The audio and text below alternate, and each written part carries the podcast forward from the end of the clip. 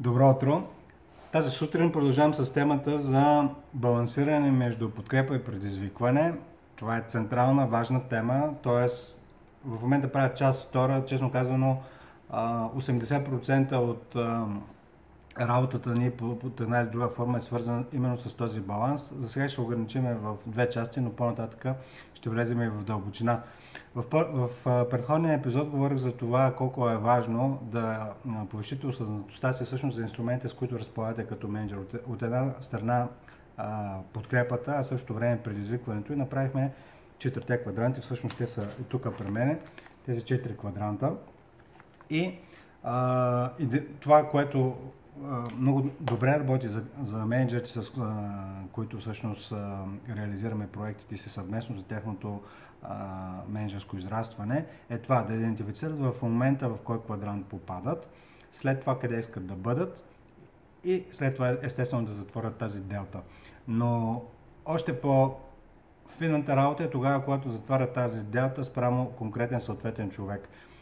А, както преди ви казах, ако независимо каква е компанията, дали от 10 или от 3-4, за сега с, с менеджери, които имат 10 000 компании, все още не сме работили, сме работили с тези, с такива, които имат няколко предприятия с по 3-4 хиляди човека.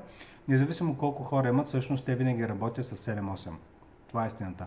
Така че тези 7-8, след това са с още 7-8. В някои по-екстремни случаи има менеджери, към които репортват 20 на човека, нали, което всъщност е а, сигнал, че нещо трябва да се реорганиз... да се направи някакво, някаква промена на организационно ниво, защото замислете се, 20 човека да репортват към вас, това означава, че вие и ако основният начин по който реално като ръководител на екип си вършите работата е всъщност през срещите, през качествените разговори, през фокусирането, през изясняване на яснота, какви са приоритетите, какви резултати очаквате, как те да бъдат постигнати.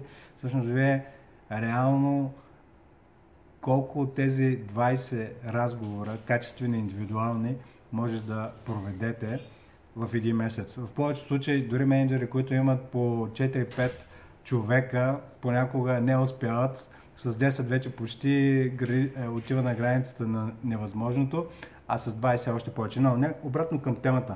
А, баланс между подкрепа и предизвикване, ключовото нещо тук е естествено сами за себе си да знаете къде сте, но следващата стъпка да усетите точката или по-скоро количеството или нещото, от което човека срещу вас има нужда. И това означава, другия човек от какво има нужда, обаче това пак се връща към вас, защото говори за вашата гъвкавост, за гъвкавостта на вашата нагласа. Така че а, тази голяма, тази матрица, за която ви споделих, всъщност аз бих сложил един голям кръг около нея и този кръг бил, бил го нарекал а, сензитивност плюс емпатия.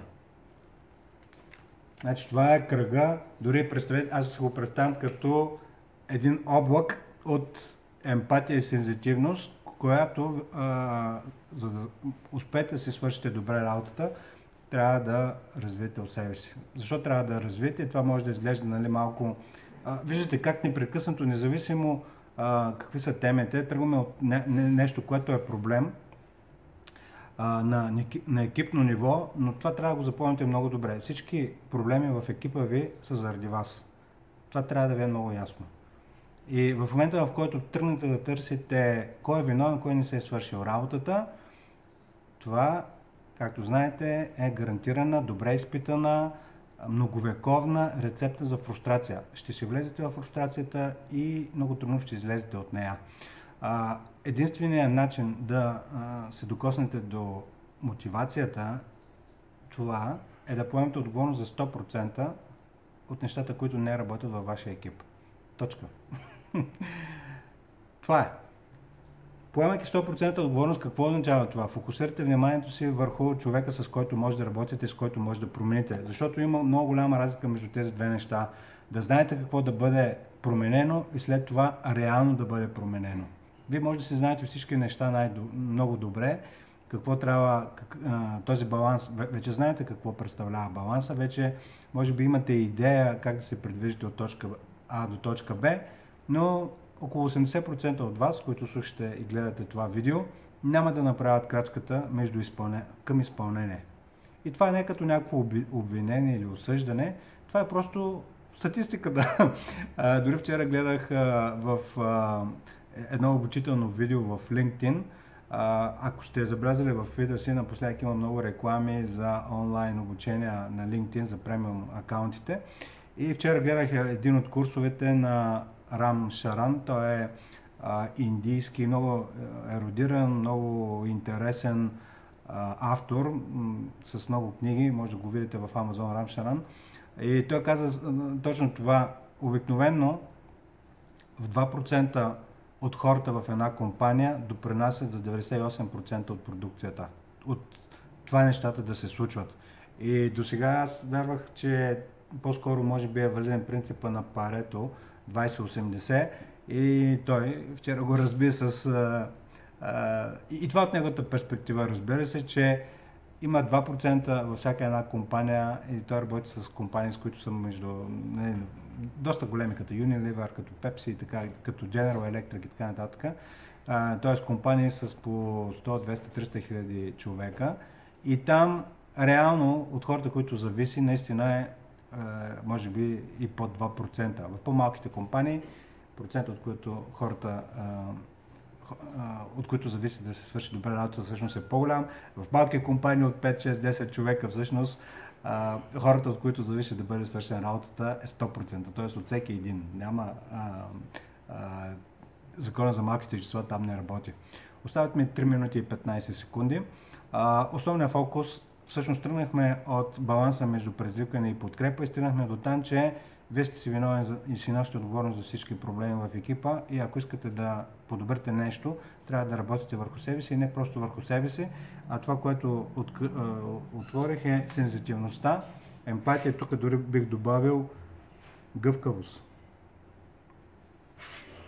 Ето, ще взема да снимам това нещо а, и да го инстаграмна, но това е положението сензитивност, емпатия, гъвкавост на мисленето, вашето, не на хората около вас. Тогава, когато от една страна видите вие къде сте в момента на тази матрица, имате сензитивността и емпатията за това да се свържете с хората и да видите кое е най-добро за тях, нещата по магически начин започват да се нареждат.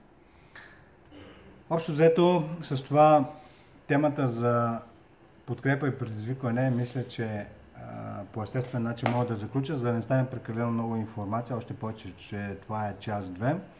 А, в заключение,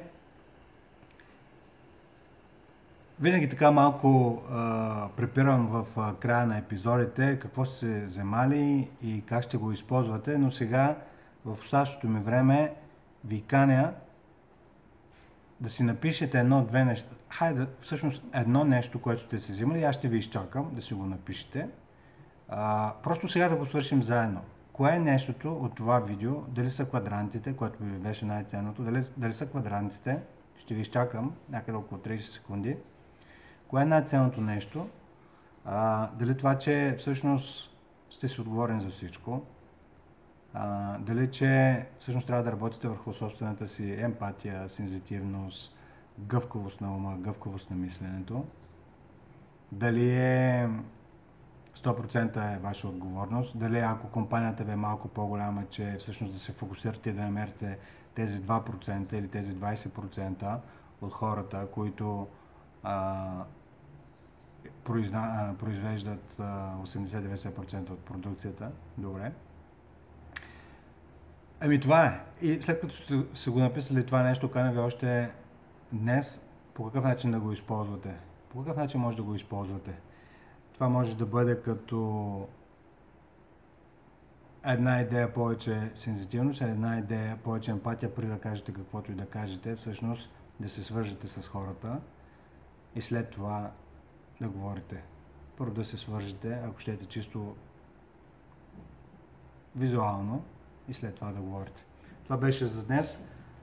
Хубав ден ви пожелавам и до нови срещи. Чао!